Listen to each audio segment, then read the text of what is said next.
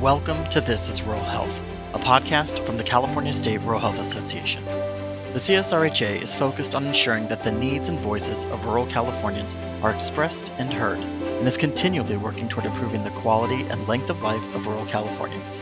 This podcast brings together leaders in rural healthcare with policy advisors, community leaders, and other forward thinkers to gain a better understanding of what's happening across today's rural healthcare ecosystem. Hey everybody, welcome back to This is Rural Health. My name is Scott Hertzberg, past president of the California State Rural Health Association, and I am thrilled to have you with us once again. First and foremost, I want to express my heartfelt gratitude to each and every one of you for your continued support of our organization. The support makes this podcast possible, and we really couldn't do it without you. Now, let's dive into what's in store for you this season. We're kicking off with something special, a series of episodes featuring excerpts from our twenty twenty-three C S R H A Annual Conference. This conference was an incredible gathering of healthcare leaders, professionals, and partners from rural clinics and hospitals. It's where we could engage with candid discussions and celebrate our rural health community's resilience and thriving spirit. During this series, we'll bring you insights, valuable information, and inspiration straight from the conference floor. You'll hear from remarkable speakers like Peggy Wheeler from the California Hospital Association, Steve Stark from American Advanced Management, and many others who are at the forefront of rural healthcare. But we're not stopping there. We have so much more for you this season, so be sure to subscribe to the podcast in your favorite podcast player so you don't miss a thing. You can also join our newsletter on our website at c s r h a dot org so that you stay up to date with everything we've got to share. And hey, we love hearing from you. You can connect with us on X at C S R H A one to share your thoughts, questions, and feedback. Your voice matters, and it's a vital part of our mission to effect positive change in rural healthcare. So with that, let's get going on this journey through the C S R H A Annual Conference. Enjoy. So next up, we will hear from Steve Stark, uh, Regional Chief Executive Officer at American Advanced Management, and Steve will be talking to us about rural workforce challenges and opportunities. To all for the invite. Um, it's always nice to come to these events, especially I've known a lot of people in the arena actually twenty years. I've been at Orchard Hospital uh, since January of twenty fifteen, so just about nine years. And uh, I'm going to tell you a little tale of Orchard. You know, twenty fifteen was uh, maybe when California healthcare was better. You know, I don't know. It seemed like it's not worse. So in Butte County, which is uh, just north of Sacramento, Gridley, we endured in twenty seventeen a potential dam that was going to break, uh, the Oroville Dam.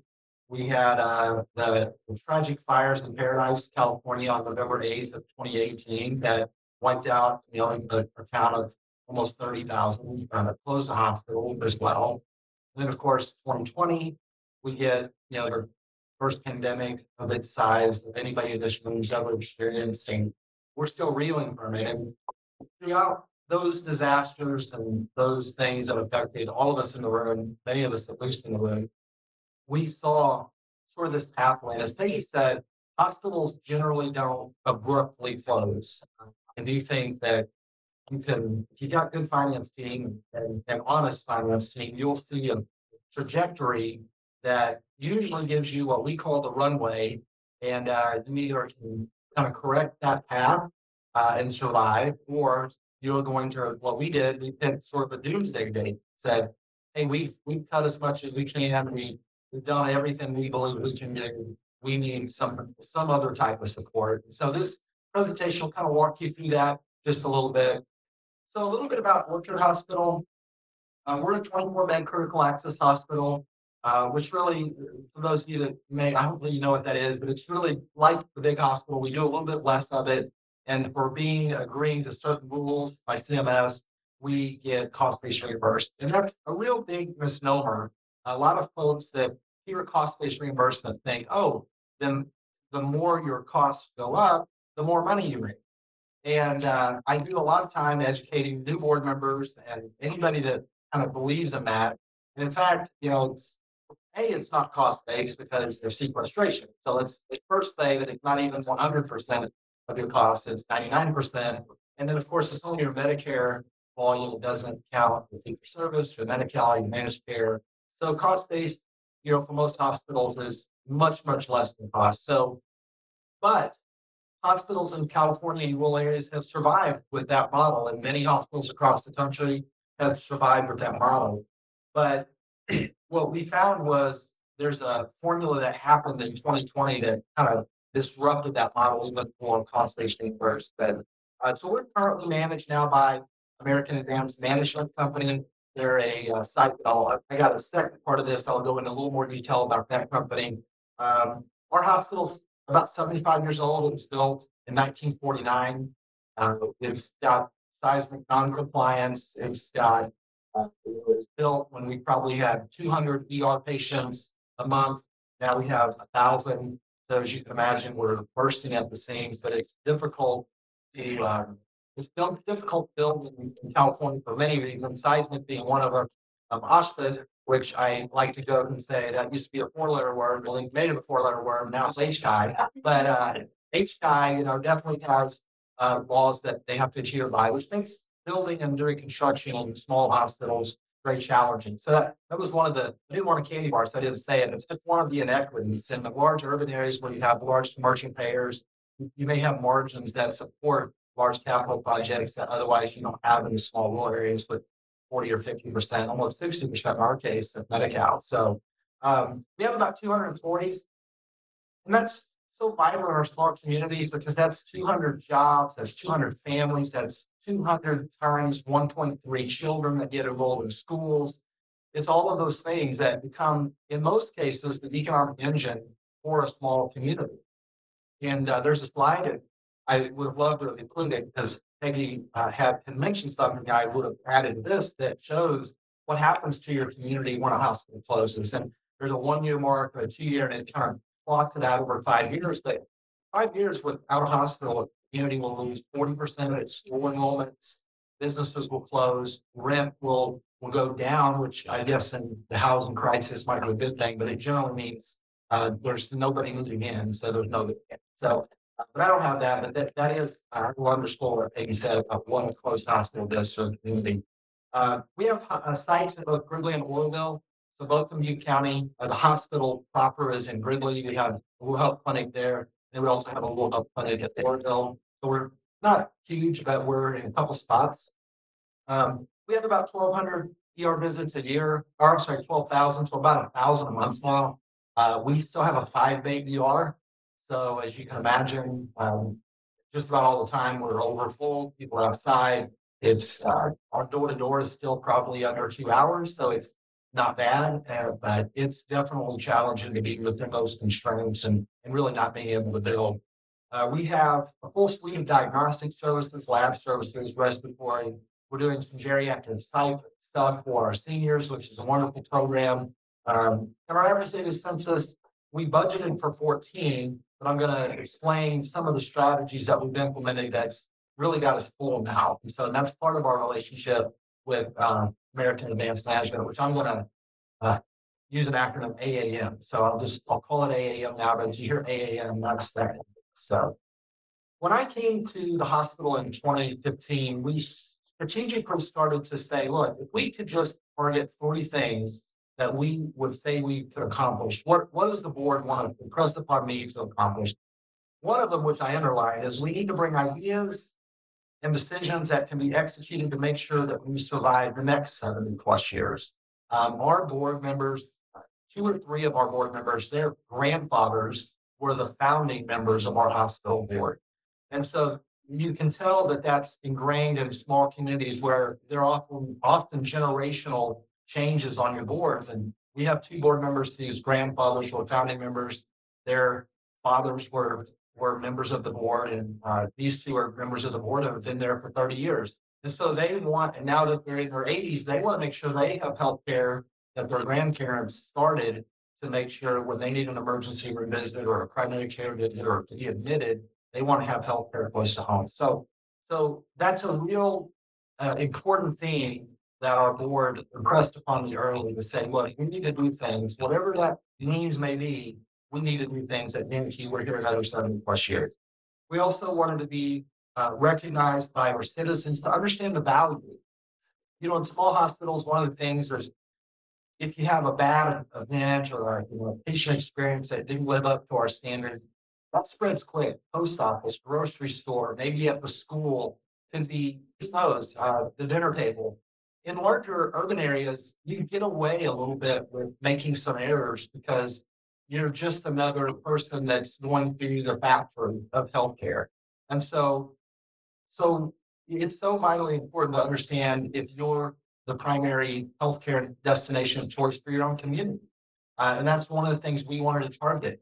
You know, we realized we need to be able to care for as many people in our own community because they're the easiest ones to get to come into the door. If they're able to drive thirty miles to get to you, well, they've got a lot of options, you know, when you're going that distance. So, so we wanted to make sure to run campaigns that would describe how important this hospital is. And we've done that. We explained what our tax revenue does to our economic engine. We explained this to our city council members and our electives to say, look, we generate X amount of millions of dollars a year. Cars are being bought at the local dealership, which feed into the city government. So you have to tell that story because it's easy for your community to just say, well, it's not really all that important. And if you haven't done a good job of ed- educating people on the contrary, then you'll see that people won't use your own, your own service that you are trying desperately to keep in the community. We also wanted to be named one of the top one hundred places to work. You know, and that's employee satisfaction, that's doing the right thing, being competitive, uh, hopefully being competitive without the government telling you you have to have to do it, um, but doing the right thing. I firmly believe the market will decide what the wage needs to be. I wish the government would stay out of things like that, but here we are. Uh, minimum wage will likely, my guess is it will be signed, um, you know, those kind of twenty to fifty percent increases. So. So this shows you pre-COVID net revenue. You don't have to see the numbers; they're not really important. Uh, the ones that are above the center line means we were making money. Uh, the ones in the bottom of the line means we were losing money. Uh, right. Okay, there you go. So the uh, thank you so much. The top line shows where we were having a positive margin. The ones below, uh, and just to sneak peek, that that big dip, that's March of twenty twenty. Uh, you can probably have guessed that. Uh, but that's what happened. And so for this fiscal year, which was the one ending in twenty twenty, which for us would have been June thirtieth, twenty twenty, we were actually uh, profitable by two, a little over two million dollars, about two point one million dollars. And we were really proud of these accomplishments. We had really started fulfilling our mission. We had designed with Aspen Street, which I see Nathan is here, uh, a potential new hospital project. We, we were looking at really doing some things, right? Well, then the pandemic hit. In the following year, this is where our net revenue turned into. Uh, so looks like we had a couple uh, months where we had a positive, but for the most part, twelve months of, of big, deep negatives. And we lost the following year, or actually this was last fiscal year, uh, roughly four point five million dollars. So in a matter of twenty twenty to twenty twenty-three, we had a six point five million dollars shift in our revenue from positive to negative. And this is what started the conversation, really before this year even, but it started conversation to say, we've got to do something different. We cannot survive uh, with those kind of numbers. And I, I would assume that many hospitals, if you're represented in the room, may have similar slides that you've been shown by your finance people, but these were the ones that were shown that scared our board. And they said, Steve, we need to find a partner. It's too difficult to do this on our own. And this is where we found uh, A A M. And it's kind of a funny story because in twenty seventeen, a neighboring hospital, Colusa Medical Center, uh, and went bankrupt and closed. And it was closed for about a year. And we, you know, I'm, I'm in Gridley and just worried about the patients because we were starting to see some, some bleed over. And of course, our E R really couldn't withstand any more volume. But this hospital is closed. And then some company comes into Colusa and says, we're going to reopen the hospital. I remember thinking, I don't know who this guy is, but he's out of New Jersey. Like, it was failed before, uh, it's so failing. And it was a forty-eight bed, yeah, so it didn't even have the advantage of being a cost of extreme birth. So it's not approved by this hospital. We were too close to uh, Mount Reiden at the time in Marysville to meet that. And we're also too close to Glenn Medical Center, Willows. So it was going to be a forty-eight bed E P S. Uh, and those are part of, those are tweeners. They are hard to run. They think a critical access hospital, so I think they did that one is a posted hospital. There's probably less than five percent of those that even exist now in the country. But A A M came in and said, we're going to save this little hospital. the closed hospital, which requires C P H and H T I and getting your pharmacy license removed, and lab, and X-ray, and C L I A, and just on and on and on. And but I remembered them thinking, you know, A A M had also just reopened. Well, it had, to be fair, it hadn't closed. The Glenn Medical Center was about a day away from closing. And um, they ended up saving Glenn Medical Center in Willows, about thirty miles away. And I thought, well, let's let's put out a request for a search to see who's interested. And what we found was, in the world of COVID, which we were still reeling from, there was not an appetite for our large urban centers to really reach out into urban. Um, they were struggling as well. You know, they have similar slides, I think, to what we saw.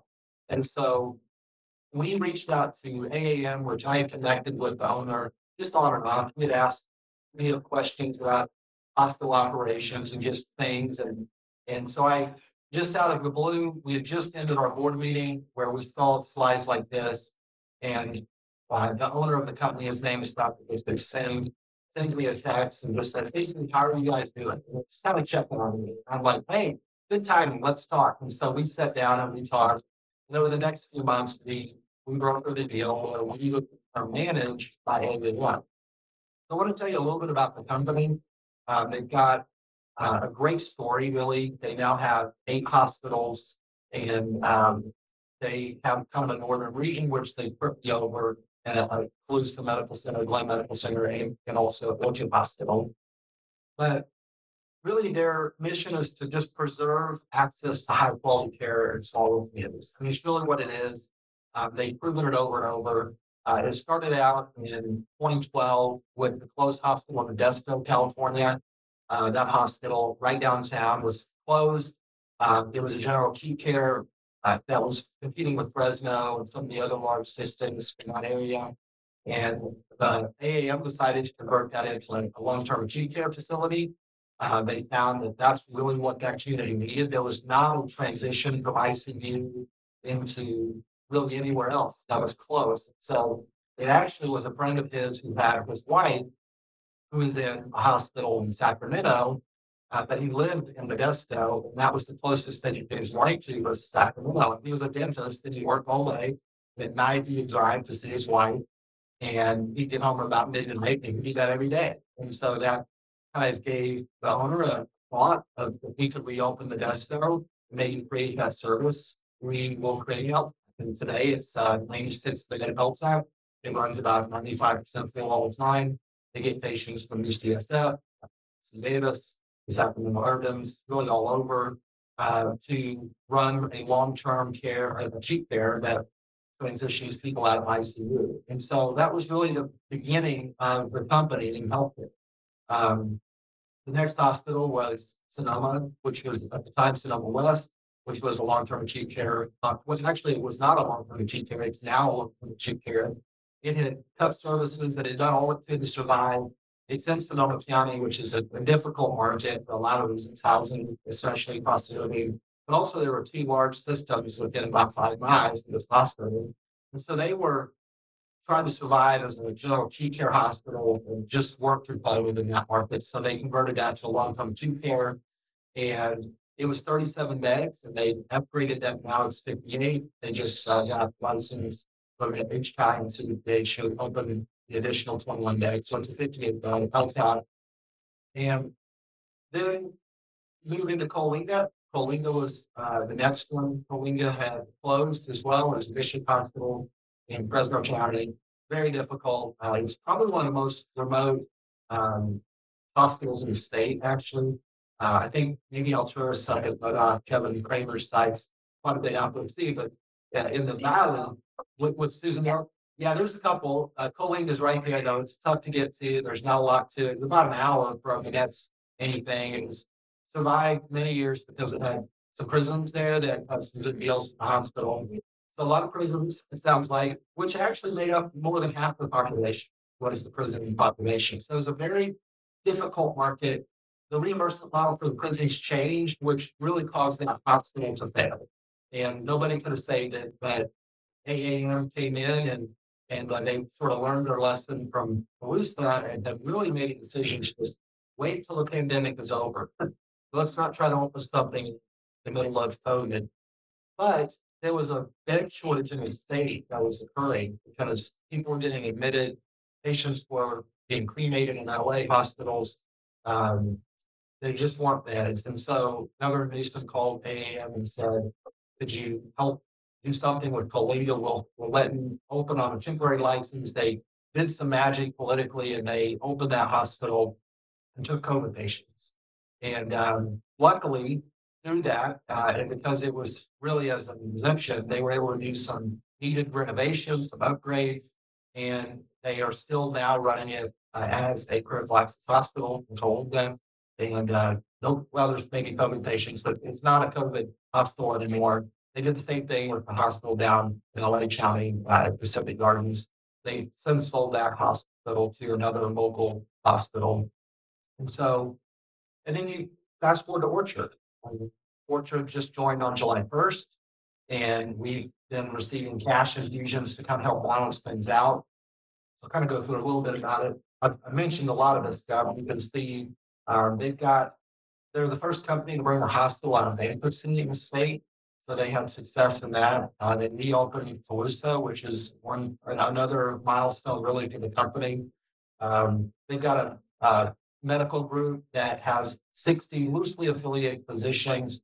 They also had a nurse staffing agency, which they created during COVID to let nurses, instead of leaving our hospitals and go work for the, the large registry agencies, we said, well, we knew that the nurses weren't pocketing what they were charging hospitals. You know, we knew that that to be the case. So we said, well, look, what are they offering you? And how about we just offer you that and you don't leave our hospital system? So they created this nurse agency. It's a very clever idea. And they were they didn't outsource it to others. They were making no profit. It was just a pass through to those nurses, but it helped keep the nurse stability where it, where it needed to be, because many of us were shorted in like two to three hundred dollar an hour rates for nurse uh, the nurse shortage, um, and so that was a clever idea that kind of came to fruition very quickly. That company is called Frontline Nursing. It still exists today. It doesn't have as many nurses in it because many of them kind of went back to working there in the home hospital. Um, but some some really neat ideas that I think A A M kind of brought early to try and add some efficiencies and scalability to what we're all trying to do.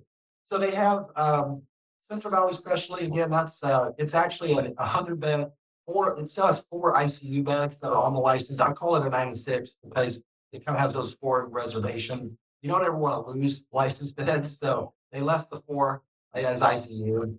They have Sonoma Specialty, Kentfield, which are the two newest locations. They are, I believe, Vibra hospitals down in Marin County in San Francisco. Those are also L TACs. Uh, they have Colusa, which is a forty-eight bed with a six bed routine step. Glenn Medical Center is forty-seven bed, but we only actually used twenty-five bed, which allowed us to get critical access hospital status. So we got some empty rooms there. That was also one that we activated for COVID. Uh, so we did fill up to forty-seven under a staffing waiver and a bed waiver during COVID, but it's like down to twenty-five bed. Stays full all the time.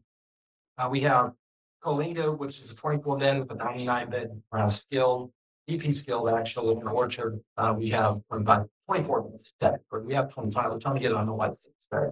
And then there's some post-acute, some urgent care. We have twelve rural health clinic locations. So it's a growing company.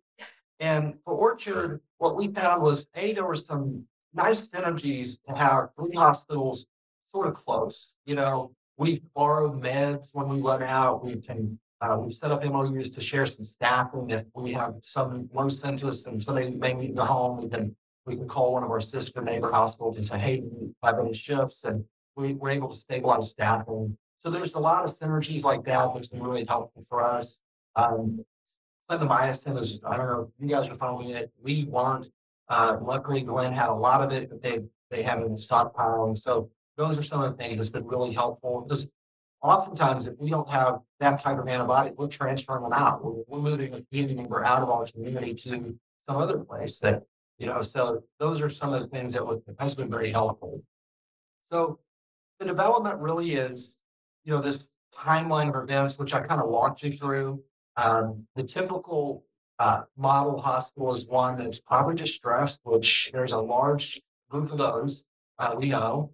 Um, but the hospitals that are operating very good and probably closer to urban areas, they're, they're probably not shopping for partners like what we were. Maybe, you know, I'd say this audience is a lot of rural hospitals as well, and rural clinics. Uh, we may may have a trajectory like we predicted, and they want us on. Uh, they're they're interested. I mean, uh, Doctor Singh is a gastroenterologist by training, a very successful practice. Um, he has a, a story that I can't share with you because it's his personal story, and I don't feel like I can do it honor. But I will just say he has a personal connection to Colusa State Health Plan of Louis. I was with a family member, and if you ever get the privilege of hearing the story, you'll, you'll understand why someone really spends his own money to save hospitals. You know, there's not a month that's went by that I don't think he's written a check to keep Colusa Hospital. But you know, it's just it's a P P S. It, it's just a difficult thing to reopen. But he writes a check every month, but he never he doesn't even use the services there. He goes out a little more. So it says a lot about an owner to you know, give their financial aid to some. Uh, we're doing it in on zone, and um, and he does that time and time and time with the city. And he did it in Orchard. You know, I don't think he'd ever been to our hospital until uh, he came in the tourists and talked about me about partnership. So, um, so it's physician focused. So two of the board members of their trust are physicians, which is nice. So you get a lot of clinical quality conversations about how to run a high quality organization. Uh, that's nice. Uh, so we found value in that for sure. Um, length of stay, so they really try to find the right type of patients.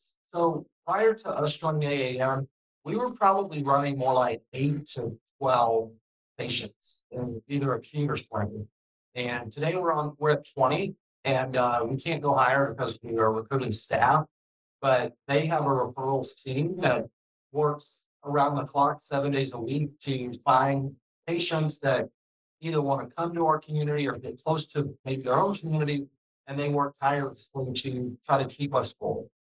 And that's what it takes to be sustainable. There's really a volume sheet. You can only cut so much.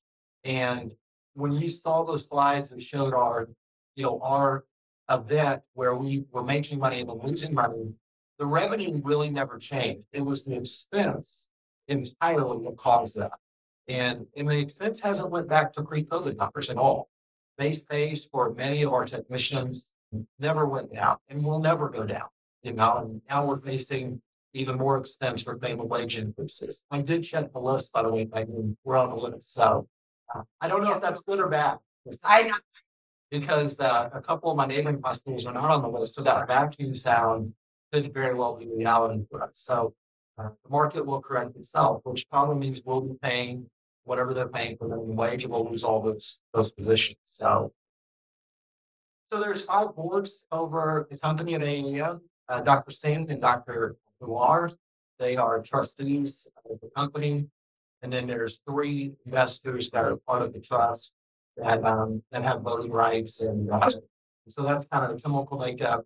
And then the leadership team is a group of really about nine people that are kind of spread out, and they all bring valuable uh, resources to really these kind of mergers and, and acquisitions. And they're all focused on trying to keep small rural hospitals alive. So uh, we've been excited that we're part of this group. Um, I think without them, we looked at two pay periods ago, and that would have been when we had no money. That, that would have been our that would have been our nuclear option right there. Um, we had been infused enough money that it would have exhausted our reserves uh, two pay periods ago. So that would have been, it may not have been the end, but it would have been the beginning of significant service reductions, is why it would have been, which is the beginning, beginning of the end. Okay, well, I really appreciate you giving me a few moments to tell you our story. If you have questions, I'll leave you for that. Feel free to stop by if you didn't want to ask it in a public forum. So thank you, guys. This is Rural Health is the official podcast of the California State Rural Health Association and is made possible by the generosity of our members. Our producer is Noelia Sanchez at Noteworthy Lab. To learn more about the C S R H A or to become a member, visit us at c s r h a dot org. If you have a suggestion for a future guest or topic for the show, email us at podcast at c s r j dot org. To make sure you don't miss any future episodes, please be sure to like and subscribe to our podcast and to follow us on Twitter at C S R J Podcast. Thank you so much for your continued support of the California State Rural Health Association.